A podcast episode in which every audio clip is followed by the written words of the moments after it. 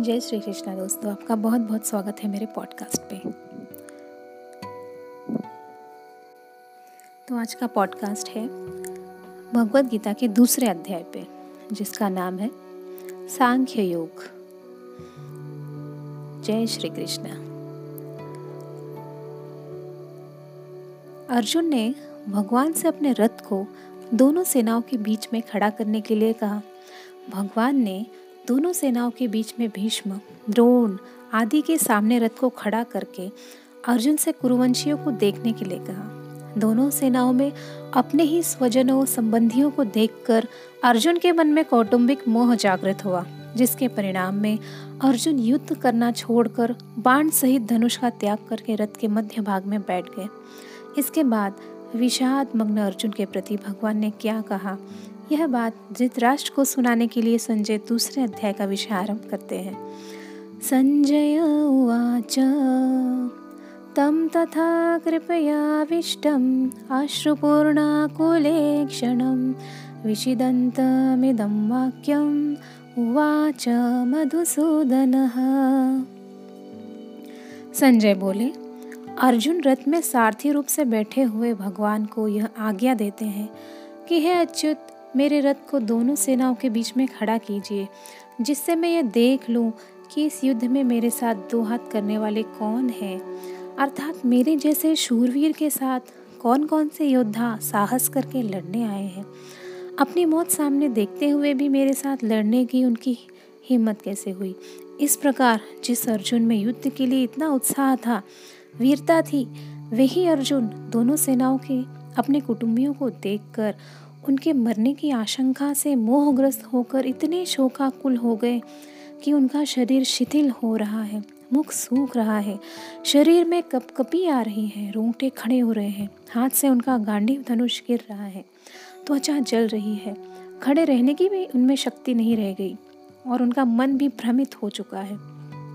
कहा तो अर्जुन का यह स्वभाव कि न दैन्यम, न पलायनम और कहा अर्जुन का कायरता के दोष से शोकाविष्ट होकर रथ के मध्य भाग में बैठ जाना?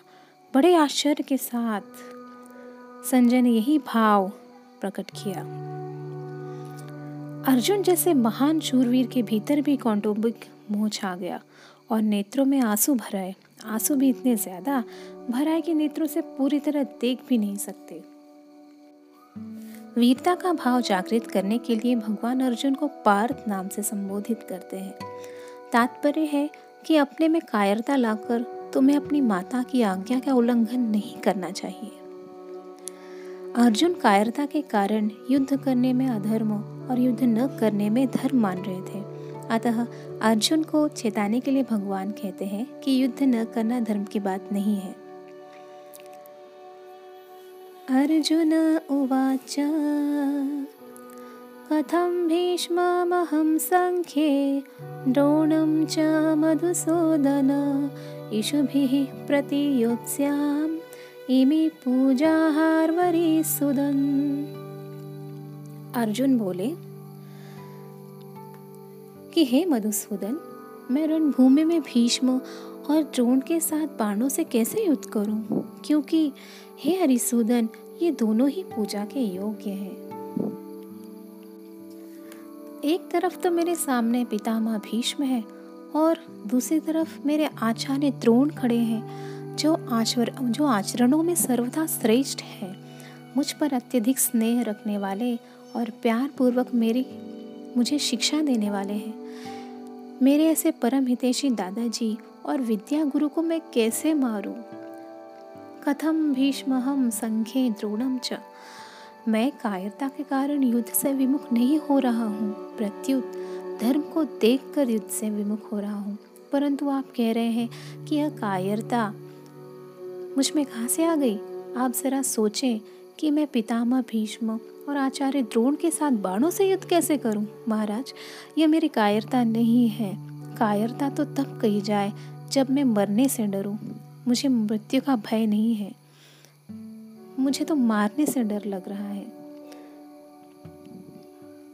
संसार में दो ही तरह के संबंध मुख्य हैं, जन्म संबंध और विद्या संबंध। जन्म के संबंध से तो पितामह भीष्म हमारे पूजनीय हैं। बचपन से ही मैं उनकी गोद में पला हूँ। बचपन में जब मैं उनको पिताजी पिताजी कहता, तब वे प्यार से कहते कि मैं तो तेरे पिता का भी पिता हूँ। इस तरह वे मुझ पर बड़ा ही स्नेह रखते आए हैं। विद्या के संबंध से आचार्य द्रोण हमारे पूजनीय हैं, वे मेरे विद्या गुरु हैं। उनका मुझ पर इतना स्नेह है कि उन्होंने खास अपने पुत्र अश्वत्थामा को भी मेरे सामने, मेरे समान नहीं पढ़ाया। उन्होंने ब्रह्मास्त्र को चलाना तो दोनों को सिखाया, पर ब्रह्मास्त्र का उपसंहार करना उन्होंने सिर्फ़ मुझे ही सिखाया, पर अपने पुत्र को नहीं सिखाया। उन्होंने मुझे तो यह वरदान भी दिया है कि मेरे शिष्यों में अस्त्र शस्त्र कला में तुमसे बढ़कर दूसरा कोई नहीं होगा। ऐसे पूजनी पितामह भीष्म और आचार्य द्रोण के सामने तो वाणी से रे और तू ऐसा कहना भी उनकी हत्या करने के समान पाप होगा। फिर मारने की इच्छा से उनके साथ बाणों से युद्ध करना, कितने भारी पाप की बात है भगवान। मैं ये नहीं कर सकता। ये दोनों मेरे लिए आदरणीय और पूजनीय है। इनका मुझ पर पूर्ण अधिकार है। ये मुझ पर प्रहार कर सकते हैं, पर मैं उन पर प्राणों से, बाणों से प्रहार मैं नहीं कर सकता। मैं उनका प्रतिद्वंदी होकर युद्ध नहीं कर सकता, क्योंकि ये दोनों ही मेरे द्वारा सेवा करने योग्य हैं और सेवा से बढ़कर पूजा करने योग्य हैं। ऐसे पूजनियों को मैं बाणों से कैसे मारूं, भगवान? मैं कैसे मारूं? अब अगले अब अगले श्लोक में अर्जुन कहते हैं गुरुन् हत्वा हि महानुभावान् श्रेयो भोक्तुं भैक्ष्यमपहीयलोके हत्वार्थकामान् सुगुरुनिहैव भुञ्जीय भोगान् रुदिरप्रदिग्धान् महानुभाव गुरुजनों को न मानकर, न मारकर इस लोक में मैं भिक्षा का अन्न खाना भी श्रेष्ठ समझता हूँ, क्योंकि गुरुजनों को मारकर यहाँ रक्त से सने हुए तथा धन की कामना वाली मुख्यता वाले भोगों को तो मैं ही भोगूँगा।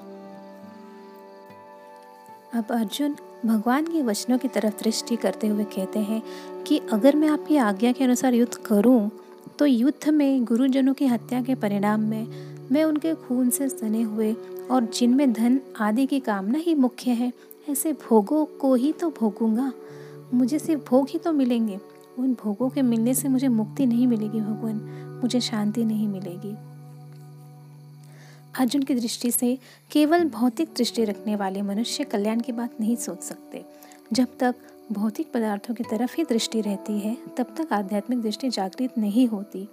यहाँ अर्जुन की दृष्टि में शरीर आदि भौतिक पदार्थों की मुख्यता हो रही है। वे कौटुंबिक मोह ममता में फंसकर धर्म को भी भौतिक दृष्टि से ही देख रहे हैं।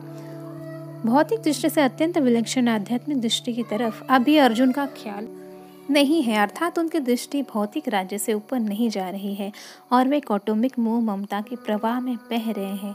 इसलिए वे ऐसा समझ रहे हैं कि युद्ध में प्रवृत्त कराकर भगवान मुझे राज्य दिलाना चाहते हैं, जबकि वास्तव में भगवान अर्जुन का कल्याण कराना चाहते हैं, ये बात अर्जुन अभी समझ नहीं पा रहे हैं। भगवान के वचनों में ऐसी विलक्षणता है कि वे अर्जुन के भीतर अपना प्रभाव धीरे धीरे डालते जा रहे हैं, जिससे अर्जुन को अपने युद्ध न करने के निर्णय में अधिक संदेह होता जा रहा है।